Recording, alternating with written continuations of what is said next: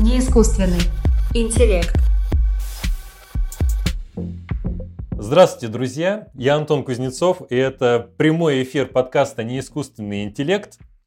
Знаменитый стэнфордский биолог Роберт Сапольский заявляет, что мы представляем собой не более чем результат биологической удачи. Мы просто биологические организмы и не определяем свою судьбу. У нас нет не только свободы воли, но и права винить и наказывать даже преступников, совершивших самые жестокие злодеяния. С этими утверждениями в прямом эфире будут спорить э, философы Дмитрий Волков и Вадим Валерьевич Васильев. Здравствуйте, спасибо, что присоединились. Здравствуйте. Добрый день. Безумно рад вас видеть. Друзья, в прямом эфире задавайте свои вопросы. У нас будет отдельный блок, который посвящен исключительно ответам на ваши вопросы. И сегодня, мне кажется, уже было э, такое классное подтверждение, почему свободы воли нет. Мы начинаем наш эфир на час позже. И это связано с тем, что Дмитрий никак не смог совладать с судьбой своей, проколол колесо, и там какие-то, ты сейчас в Африке, да, находишься, какие-то гиены, жирафы на тебя напали, и ничего ты не смог сделать, потому что не было свободы. В Южной Африке я с утра ездил на рыбалку 200 километров э, от э, Кейптауна и поймал э, грунтера. Вот, поймал грунтера, очень любопытная рыба. Ну, а по дороге обратно у меня прокололо колесо, и я вот на запаске ехал в два раза медленнее, поэтому пришлось чуть-чуть задержаться. Ну, Дим, ну если соглашаться с э, Робертом Сапольски, то винить тебя мы не будем за эти за эту задержку часовую. Я предлагаю перейти к первому возражению от э, Роберта Сапольски посмотрим, что вы сможете, как философы, ответить биологу. Пожалуйста последнее время мне приходится читать размышления философов о свободе воли. Нелегкое дело. Я не понимаю, что они хотят сказать. Они плохо написали. Читатель из меня тоже не очень. Мне тяжело. У них бесконечное множество определений свободы воли. Ну что же, первое возражение, что философы сами не понимают, о чем говорят. Вот э, возьмешь книги философские, один говорит одно, другой другое, нет никакого понятия свободы воли, о котором можно было четко сказать, что это такое? Меня вот, я должен сказать, всегда веселит, э, когда биологи и другие ученые начинают рассуждать, во-первых, начинают рассуждать на философские темы и, главное, поучать философов. Вот представьте, что я философ, я философ, сейчас бы взялся рассуждать э, о биологии и стал бы упрекать биологов, что они вот, к примеру, совершенно неправильно понимают взаимодействия, ну, скажем, митохондрии и клеточного ядра. И вот я бы говорил, они пишут, совершенно ничего не понятно, что они имеют в виду, как это все. Я попал бы в совершенно неловкую ситуацию, согласитесь. И вот в такую неловкую ситуацию они зачастую попадают, философствующие биологи, в том числе герои нашей передачи. И тут вот, э, знаете, еще больше меня беспокоит то, что Э, вот рассуждая о вопросах, э, в которых они не разбираются, они демонстрируют ведь отсутствие у самих себя критического мышления. Это заставляет задуматься об уровне их собственно научных трудов. Ну а что касается э, споров философов о свободе, конечно, есть разные подходы и разные понимания. Но в основе лежит очень простая интуиция, вот которую я сейчас скажу и уже думаю, что передам слово. Э, очень простая интуиция. Э, когда я свободен, я могу делать то, что хочу. Вот. То есть свобода – это такое состояние, в котором я могу делать то, что хочу.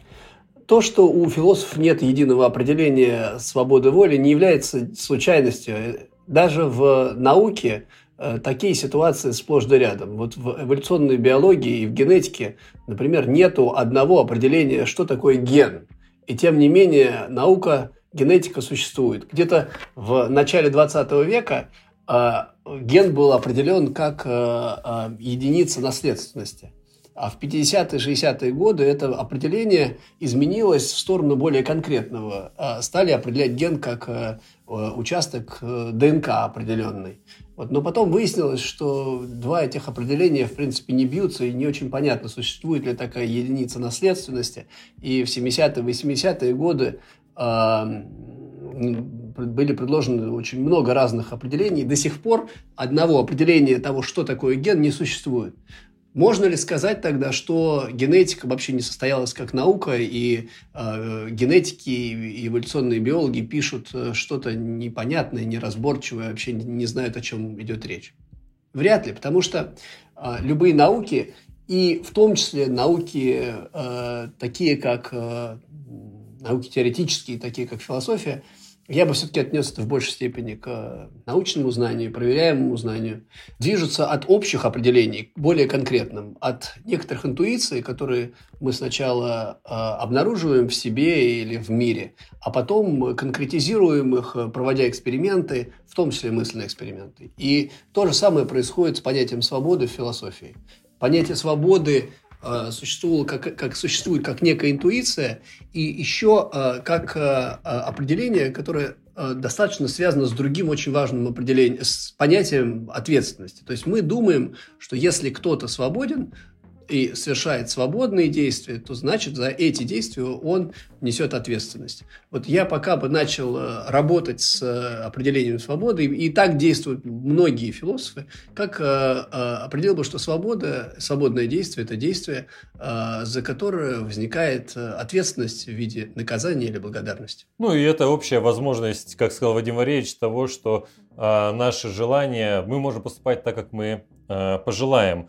И подводя небольшой итог, э, можно сказать, что трудности в определении свободы воли, они ничем не хуже трудностей, которые мы имеем в определении э, базовых понятий в науке. Это раз. И во-вторых, какого-то радикального расхождения во взглядах о понятии свободы воли среди философов нет. Есть расхождение, конечно, в нюансах, но мы, о которых мы сейчас не будем говорить. Но тем не менее, ясно, что возражения это не столь серьезные, сколь следующее возражение. Это на самом деле была разминка. Давайте посмотрим следующее возражение о Сапольске.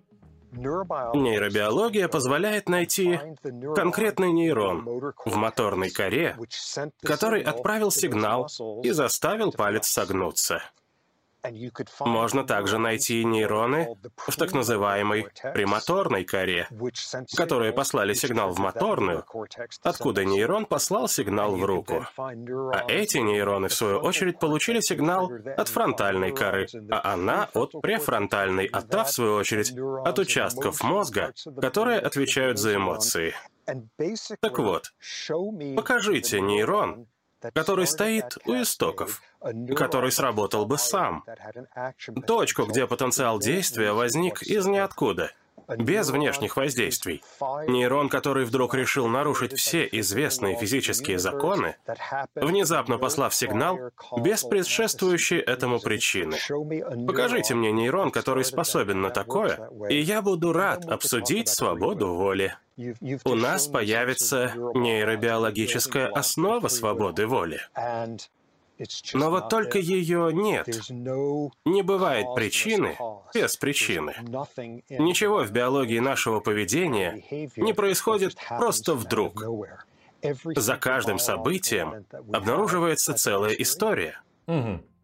Вот такое возражение. Нет э, нейрона свободы воли и нет беспричинных событий. Ну, вот это рассуждение еще один э, пример нагромождения каких-то метафизических допущений, непонятно откуда взявшихся, и бессмысленных э, тезисов. Вот задумаемся, э, вот откуда э, Запольский знает, вот он говорит, нет такого нейрона. Откуда он знает, что такого нейрона нет? Вот начнем об этом. Не буду комментировать его рассуждение, что согласно законам физики ничего самопроизвольно не происходит. Не буду говорить о полураспаде радиоактивном.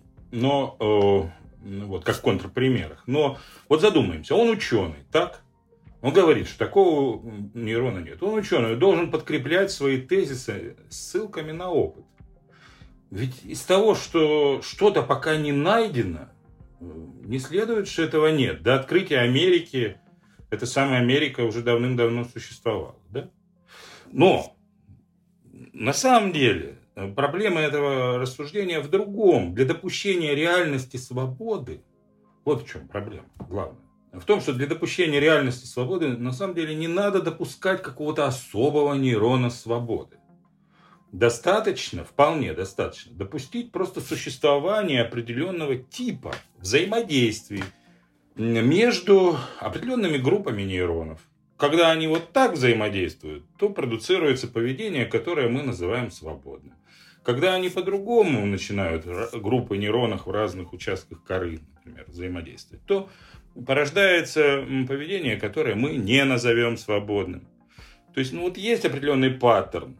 И когда этот паттерн есть, который продуцирует поведение, называемое нами свободным, то есть такое, когда субъект действует сообразно своим желаниям, или может действовать. Когда есть такой паттерн, то все эти нейроны могут быть при этом детерминированы чем-то, вот к тому, что э, они делают, э, к тем процессам, которые в них протекают. Никакая спонтанность здесь не нужна. Главное, чтобы был этот паттерн. Вот так бы я ответил. Понятно, что, с, может быть, не нейроном свободы воли Сапольский переборщил, но его утверждение в том числе заключается в том, что нет событий без причины.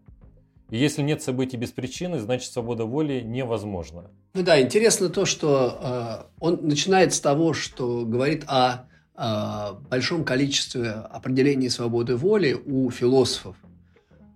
А потом по какой-то причине или без причины выбирает определение одной из самых э, странных, экзотических, э, в философии почти не встречающихся. И я даже уверен, что никто из наших слушателей вдруг, если его спросили, а что такое свобода, не стал бы говорить, что свобода – это какой-то нейрон, который существует и действует беспричинно, и э, левитирует, так сказать, в каузальных цепочках.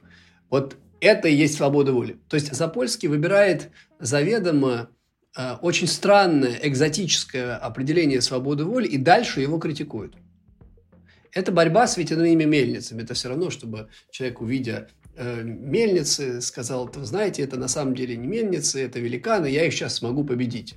Ну, ну вот он порубал эти лопасти, показал всем, какой он великий э, э, кавалер, э, рыцарь. А толку-то, что это великаны, никто ее не сопротивлялся. То есть э, очень э, обидно, когда противник так э, примитивно думает о э, своих оппонентах, когда спорит с, с такими тезисами, которые никто, собственно, и не высказывает. Так вот, э, я нашел, кстати, еще одно определение, не менее экзотичное, которое он также использует э, для того, чтобы сказать, что он подразумевает под свободой воли. Он пишет, если бы свобода воли существовала, у нас имелось нечто вроде духа, души, эманации, носителя той самой свободы воли. Эта эфирная субстанция должна сосуществовать с телесной биологией и а, ограничивающей так или иначе ее полет. Эм, вот Сапольский с этим он и борется – это удивительно, потому что э, бороться с этим определением бессмысленно, а его никто не отстаивает. Самое ближайшее к э, этой позиции э, философская позиция э, это позиция э, агентского либертарианства. Она в какой-то степени похожа, вот. но, во-первых, эта позиция очень экзотичная, ее занимают два или три философов современных, которых, э, которых я знаю, вообще в мире. Другими словами, можно сказать, что если мы э, попытаемся эксплицировать какое-то понятие свободы воли, которое используется Сапольский, то обнаружим, что такое понятие свободы воли философами не используется в принципе. И, а если используется, то очень-очень малым количеством философов. Да, Антон, но выходит, что он доказывает отсутствие того, что никто и не, не, не доказывает существование. То есть он борется с тем, что никто не отрицает. Конечно, такого нет. И не, может, нейрона такого нет. Может, да это и не нужно. Даже если бы он был, он, он не нужен, такой нейрон. Но все-таки я вот не услышал э, ответа на последнюю часть его рассуждений, что он в том числе говорит, смотрите, вот э, есть активность нейронов, она порождена другой активностью нейронов и так далее до бесконечности. У всех событий есть причина. Нет причины, которая происходит, нет события, которые происходят сами по себе. И э, это, в принципе, возражение можно воспринять как довольно серьезное возражение, потому что если нет беспричинных событий, э, то есть которые ничем не э, определены, то как мы тогда можем верить в свободу воли? Если все события жестко определены. Как раз проблема возникает с событиями, которые ничем не определены, потому что если событие ничем не определено, оно случайное, это никакое не проявление свободы. Вот представьте, что вы выходите на улицу и хотели пойти э, в магазин, э, а вдруг вместо этого э, побежали на заправку, хотя у вас нет машины. Вот это совершенно произвольное, например, действие произошло. Э, беспричинное. Предположим, такое случилось, беспричинное действие. Кто бы из нас назвал это свободным действием? Да, согласен. Здесь, ну, это, это известное рассуждение, опять же. Не знаю, Сапольский говорит, что он читает философов, но, по всей видимости, он не, не, неизвестно, кого читал. Но он читал Деннита, очевидно, что он приводит примеры из, э, из э, рассуждений Деннита, но он не приводит те примеры, которые в действительности угу. работают. Понятно. Ну, давайте перейдем э, к третьему возражению Сапольски. Может быть, здесь он э, проявит себя. Общество снова и снова твердит, что все в наших руках. И тот, кто не очень успешен, богат, красив, популярен, и что там еще важно? Как будто сам во всем виноват. Ведь у него же есть свобода воли. Очень пагубную мысль вбивают детям с самой школы. По крайней мере, в Америке. Мол, каждый может стать президентом. Тем не менее, за одним единственным исключением, все президенты США – богатые, белые, мужчины-христиане. Или, если вам довелось угодить в тюрьму за наркотики в молодости, кто в этом виноват? В общем, тут две стороны. Мифы, которые мы себе рассказываем, неважно, миф ли это о свободе воли и ответственности – или о том, что есть некий бог, который нас любит, или что-то в этом роде. Они просто отлично помогают заглушить тревогу. Но есть один нюанс. Эта тревога возникла в первую очередь как раз из-за подобных мифов. Так, у нас, у нас порядок аргументов Сапольский немножко смешался, но ничего, давайте попробуем поработать с этим. То есть, помимо того, что Сапольский отрицает наличие свободы воли, он также считает, что и наказывать людей ни за что нельзя, и они ни, ни за что не несут ответственность за свои поступки. Но и более того, представление о свободе воли само по себе является вреднейшим, как он говорит, мифом. Оно вредит нашей жизни, а не помогает. Может, не, всем говорить, что мы не свободны, и все будут жить счастливо. Угу. Ну, э, я все-таки, вот хоть мы на него сегодня нападаем, но э, иногда хочется его в чем-то защищать. Вот, э, хотя он, да, говорит, что надо пересмотреть понятие наказания, но э, не надо понимать его так, что он предлагает преступников просто вообще ничего с ними не делать, пусть ходят по улицам. Нет, он э, специально подчеркивает, что опасные индивиды, так сказать, должны быть изолированы. То есть не надо здесь преувеличивать а, степень его радикальности. И, кстати, и относительно вот его рассуждения о том, что свобода вредный, или даже, как вы сейчас сказали, вреднейший миф, ну да, можно расслышать в его интервью такие нотки. Но, скажем, вот опять же, в своей книге, которая переведена на русский язык, на странице 378, правда, это я ссылаюсь на оригинальное английское издание, он э, говорит э, о том, что это полезный, полезный миф. То есть в нем есть и какие-то полезные моменты, говорит он, э, связанные не с вот дурными поступками, а, а вот с, э, с добрыми поступками. Ну, неважно. Важно, суть-то в том, на мой взгляд, не в том полезный миф вот, допущения свободы воли или вредный миф. Суть в том, что это вообще не миф.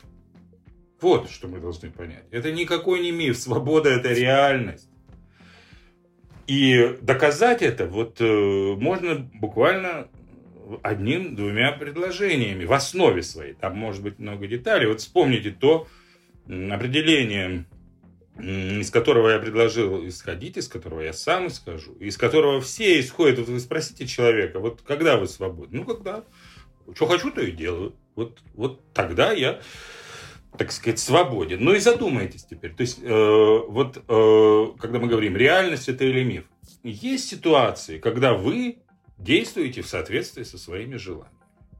Да полно таких ситуаций. Более того, есть много ситуаций, когда вы понимаете, что вот вы сейчас что-то делаете, потому что вы хотите. Но если бы вы хотели сделать что-то другое, то вы тоже могли бы это сделать. Я беру из холодильника банку Кока-Колы, а захотел бы, взял бы банку пепсику. То есть есть, э, э, вот если так понимать свободу, то она реальность. Более того, я вам скажу, что это не просто реальность, это одна из самых ценных вещей. Я подчеркиваю, хочу это подчеркнуть, на Земле. И это очень легко показать. Если человек освобождается, он чувствует себя счастливым. То есть обретение свободы приносит нам счастье. Это не просто реальность, но и великая ценность. Спасибо. Спасибо большое, Вадим Валерьевич. Мне кажется, просто я думаю, что всех это должно было крайне вдохновить. Э, можно ли говорить, что свобода воли вредна? Э, по-моему, в 2008 году ученые проводили эксперимент, который показал прямо противоположное.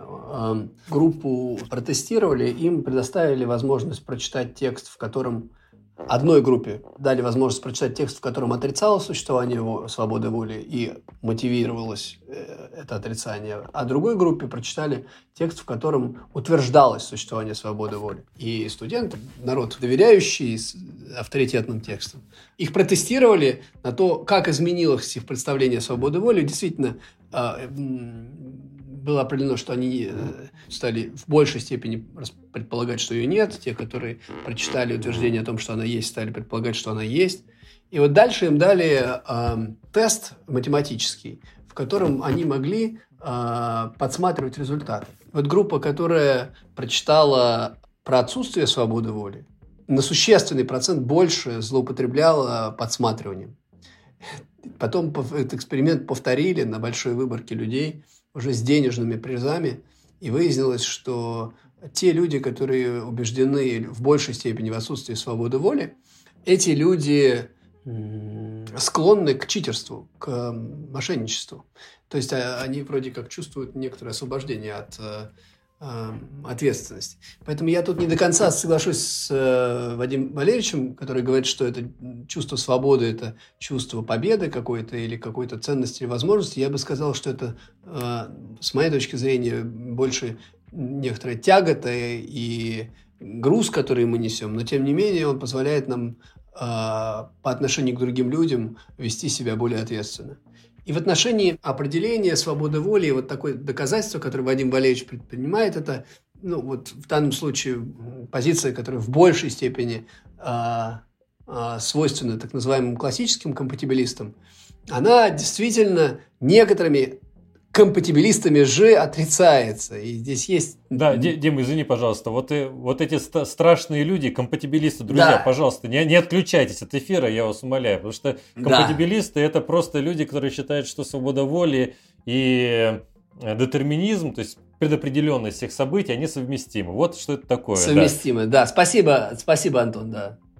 Так вот, э, есть такой аргумент, который э, оппоненты мнению Вадима Валерьевича высказывают, они говорят, что ну хорошо, вот я желаю и поступаю, э, как желаю, и это значит свобода. Но они говорят, ну ты же не можешь желать иначе, не мог бы пожелать иначе. Вот, э, предположим, э, есть человек, который имеет склонность э, к воровству. Вот он пожелал и своровал. Э, но, возможно, у него какой-то дефект э, мозга, который не позволяет ему желать иначе. Вот э, если так, то, то является ли его а, воровство свободным действием или нет. А можно я тебе возражу? Значит, э, я с тобой не согласен э, по той причине, что вот Сапольский в этом видео, он говорит о свободе воли как, так, как будто бы перед нами все варианты действий открыты. То есть, если я, э, не, если я не стал президентом Америки, то это моя вина. Вот, вот как он считает, если мы принимаем гипотезу свободы воли. Или если я не стал суперменом, то это моя вина. Если не стал олимпийским чемпионом, то это моя вина. Но в принципе никто не говорит о том, что свобода воли связана с безграничными возможностями. Да? То есть, естественно, что э, количество вариантов моего поведения, оно ограничено моей историей персональной, воспитанием, особенностями нервной системы, многими обстоятельствами. Но даже в рамках вот этих обстоятельств есть всегда коридор возможностей, который передо мной открыт. Вот чем говорю. То есть не надо просто неправдоподобные возможности рассматривать в качестве вариантов поступков. Потому что из того, что я сейчас не могу взлететь над своей кухней, а я из кухни веду да, эфир, не следует, что у меня нет свободы воли. Потому что возможность летать это в принципе... Ну, я с тобой полностью согласен, Антон. Я, я с тобой полностью согласен, что, конечно, ограничения, какие-то физические ограничения не, не означают отсутствие свободы. Конечно. Абсолютно. Ну вот давайте перейдем к последнему видео Друзья, Оставляйте свои вопросы, если у вас накопилось негодование, выражайте его, потому что будет отдельный блок ответов на эти вопросы. А сейчас будет э, последнее видео, и потом я еще раз попрошу наших участников сказать о том, как же можно верить э, в свободу воли. Есть еще одна невероятно важная работа. Взяли более пяти тысяч судебных решений, принятых непосредственно на заседании, и смотрели, от чего зависит, отпустят ли заключенного досрочно, или отправят назад в тюрьму досиживать полный срок без поблажек. Единственный показатель, который помогал что-то предсказать, это то, сколько часов прошло с тех пор, как судья последний раз ел. Если ваше дело рассматривают сразу после перерыва, ваши шансы 60%. Через два часа их остается ноль. Работу перепроверяли как только можно. Почти наверняка, если попросить судью обосновать обдуманное решение, по какой причине выпустить на свободу вот этого человека, а вот того вернуть в тюрьму, вам процитируют философские работы, которые читают на первом курсе юридического. Про уровень сахара в крови никто не вспомнит. Мы принимаем огромное число решений без своего собственного ведома. И нейробиология подтверждает, что регулярно, когда мы делаем обдуманный выбор, особенно если дело касается морали, на самом деле мы все уже решили на уровне эмоций, на несколько секунд раньше. А сознательная, разумная и рациональная часть мозга затем просто додумывает этому объяснение. Вот такое возражение. То есть э, мы просто верим в то, что у нас есть свобода воли, но на деле огромный веер мельчайших э, обстоятельств, физиологических и других, решает все за нас. А, ну, э, с тем, что вот э, сказано, с, как бы с, с самими аргументами отчасти можно согласиться, с выводами нет. Поясню, почему. Ну, э, с, с тем, что да, вот э, давность э, потребления пищи влияет на решение, да, это очень любопытно, да, это вполне установленный факт, но, но это как бы тривиальные истины э, уже в наше время, банальности. На самом деле вот э, то, что такие скрытые факторы влияют на наше поведение, было уже в 18 веке установлено и показано Юмом, Дэвидом Юмом и другими авторами. Но из вот э, признания этих моментов э, нельзя делать каких-либо общих выводов о свободе воли. Да, Какие-то решения мы принимаем бессознательно. Да, мы не всегда знаем подлинные причины нашего поведения. Надо с этим согласиться. Но вот с обобщением уже нельзя соглашаться. Но иногда мы знаем причины нашего поведения. Иногда мы принимаем сознательные решения, которым предшествует рациональный выбор. И, и когда механизмы рационального выбора не сломаны, вот как в тех контрпримерах, которые приводил Дмитрий, отвечая на предыдущий вопрос. И вот в таких случаях можно говорить о свободе. Из того, что мы не всегда поступаем свободно, не следует, что мы никогда не поступаем свободно. Вот это пример э, наличия такого обобщения, которое здесь неявно делает Сапольский, как раз и свидетельствует о том, что он рассуждает на специфические философские темы, не, не имея, может быть, необходимого бэкграунда, как я, вот вернусь к своему собственному примеру, как, как было бы со мной, если бы я рассуждал о митохондриях сейчас таким вот опломбом, и говорил, что да ничего.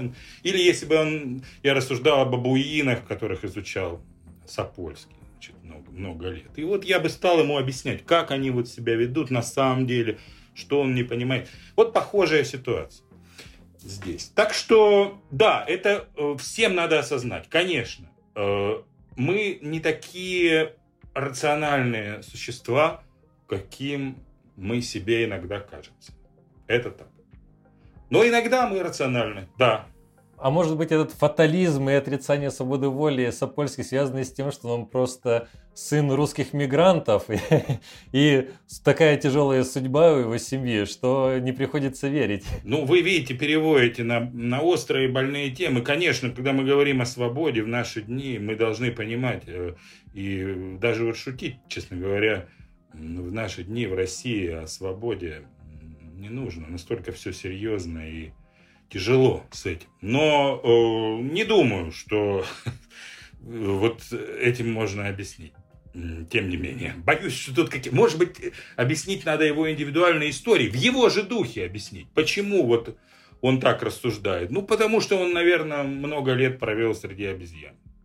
Вот такое объяснение. А не среди людей, поэтому уверен, что нет свободы воли. Да, не среди людей, да. Дело в том, что э, Запольский э, действительно много в книге посвятил мест э, предвзятостям, которые существуют в, у человека. И это очень любопытная тема. Можете я прерву? Э, книга-то, книга «Биология добра и зла». Она вот есть, ну, правильно, о ней мы говорим. Она есть на русском языке. Друзья, э, легко ее найти. Читайте. Ее читать опасно немножко на русском языке, потому что как раз философские формулировки там переведены не совсем точно. И некоторые прям слова опускаются. Я сверял английский текст э, а, с русским, и, к сожалению, а, перевод, по крайней мере, в часть, в некоторых частях оставляет желать лучшего. Ну вот э, я хочу сказать, что Запольский, э, говоря о вот этих предвзятостях, в принципе, следует за своим другим коллегой э,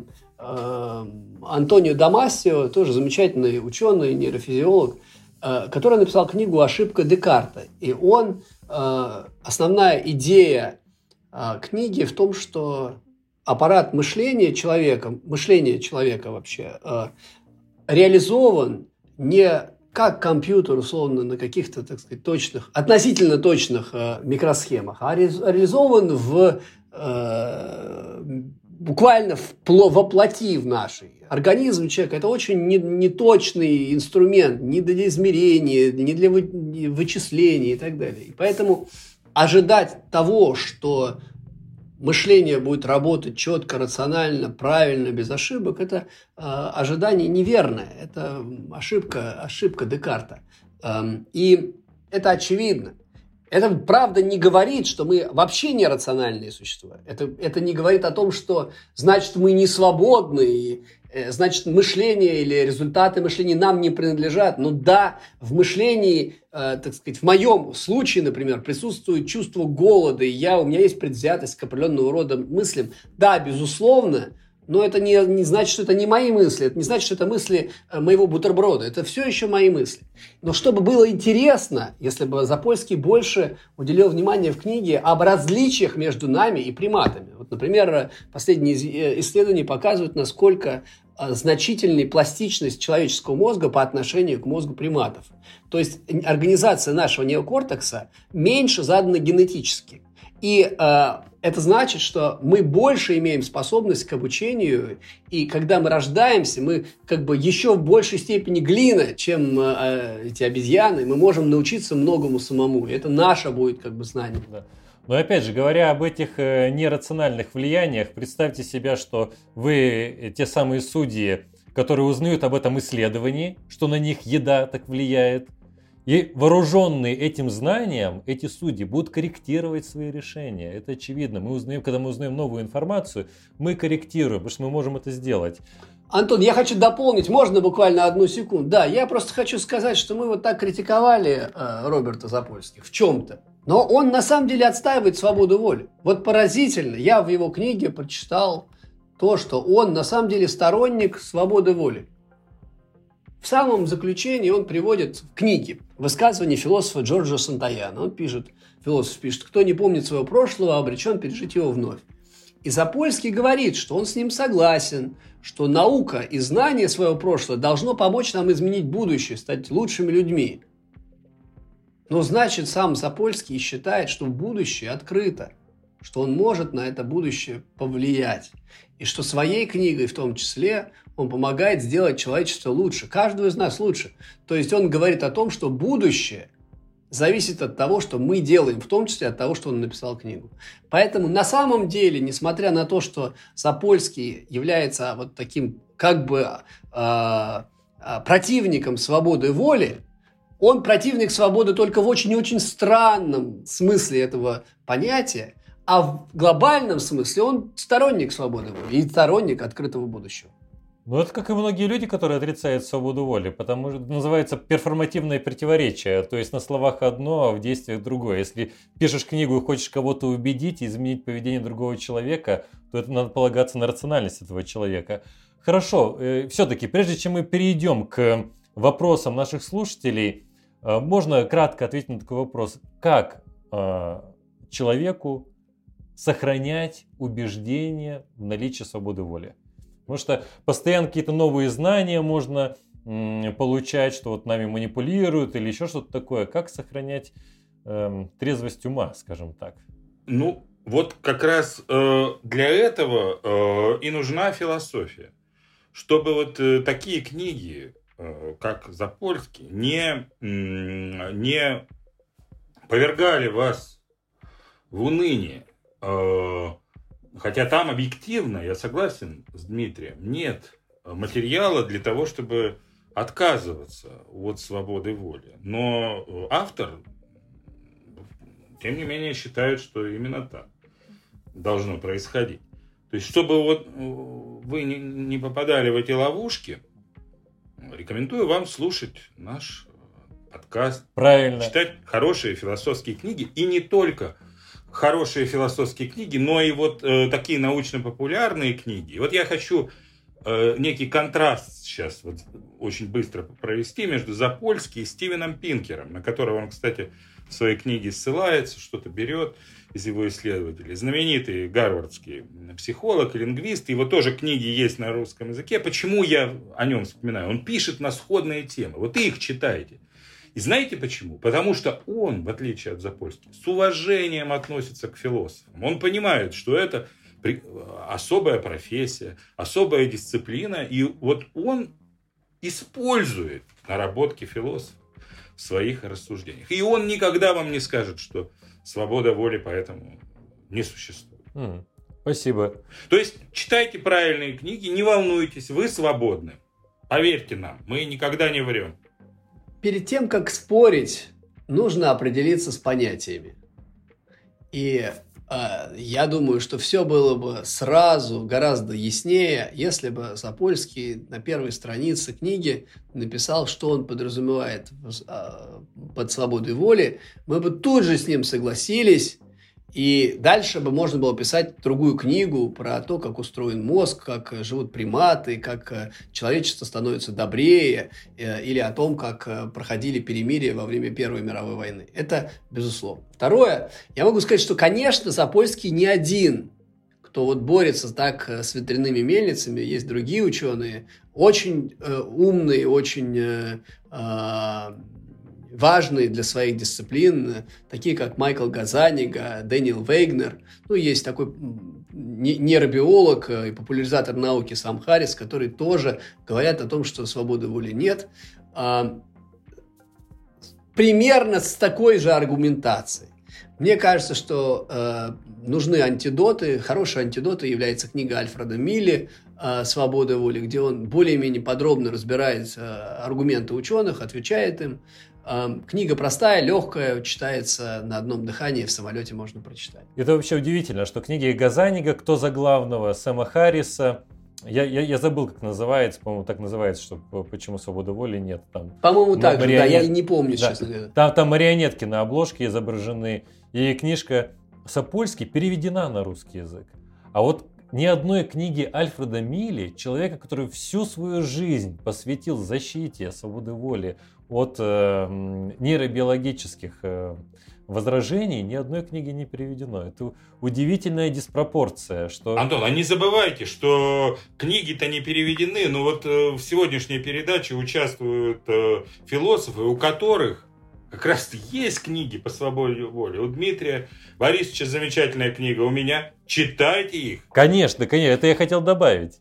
Можно я назову эти книги? Значит, э, э, эссе о свободе воли в защиту классического компатибилизма. Это книга э, Владимира Ильича Васильева.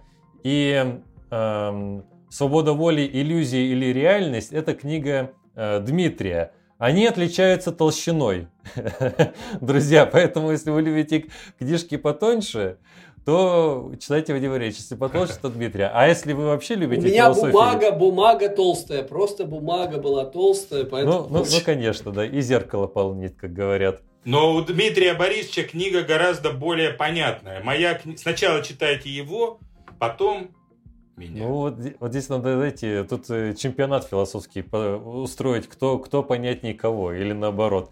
Вадим Ильич Дмитрий, спасибо большое, что вы поучаствовали в этом эфире, ответили на многие трудные вопросы. Было очень э, приятно в очередной раз вас увидеть, к сожалению, онлайн, но думаю, это продлится недолго. Вот, спасибо большое за участие. Спасибо большое. Спасибо, всего хорошего, до свидания. И подписывайтесь на нас, комментируйте. До свидания. Всем удачи, до встречи. Неискусственный интеллект.